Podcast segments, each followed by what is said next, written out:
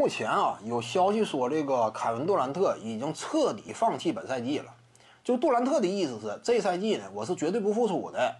但是怎么讲呢？这个决定啊，很多球迷呢虽然表示支持，但是我个人认为啊，这是一个明显机会啊。对于篮网或者说对于杜兰特而言，明显的机会啊。这个你一旦说错过了，不见得是好事儿。因为首先一点呢，就伤病这个。角度而言呢，杜兰特呀，这个伤可不是说越歇越好啊！我受到跟腱断裂的重伤，我得一直养着，养个两三年呢，那你回来就废了，对不对？你还哪有战斗力？你都不是职业球员了，两三年你都快要转行了。这个病呢，一般来说啊，就是恢复十到十二个月。你要说再多恢复啊，啊，我恢复一年半呢，这都不理想了。就是并不是说一个伤病啊，我越恢复。我身手越健全，不见得的。到了一定时间点之后，你再歇呀，你这就影响你的战斗状态了。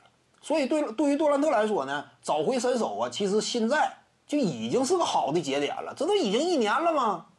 还等什么劲呢？已经一年了，差不多按照正常的恢复顺序，你应该开始逐渐的参与对抗啊，参加正常的比赛了。考虑到这次复赛呢，有常规赛可打，不是不给你时间熟悉。那你现在还等啊？那等到什么时候复出？据说下赛季 NBA 有可能十二月份开赛，那你一下就歇了一年半了，没打正式比赛呀？我感觉呢，就至于杜兰特他的个人生涯而言，我歇了一年半再回来，都不如说现在立刻就回来。因此呢，你也别谈什么啊，这回再仓促复出啊，他万一伤了怎么办？这不叫仓促复出了，这是正常的复出时间表，踩到这个点上应该回来了。你继续歇着，不见得是好事儿了。就至于运动生涯而言，都是这样。再者呢，就是下赛季啊，因为要打完整的常规赛嘛，队内的环境啊，以及丁威迪的离队呀，对不对？大概率事件嘛，竞争情况呢，那可能说就不是很理想了。考虑到你的年纪也越来越大，欧文呢与你之间到底能不能合把，更衣室是不是能够有劲儿往一处使，尚且存在很多问号。那届时。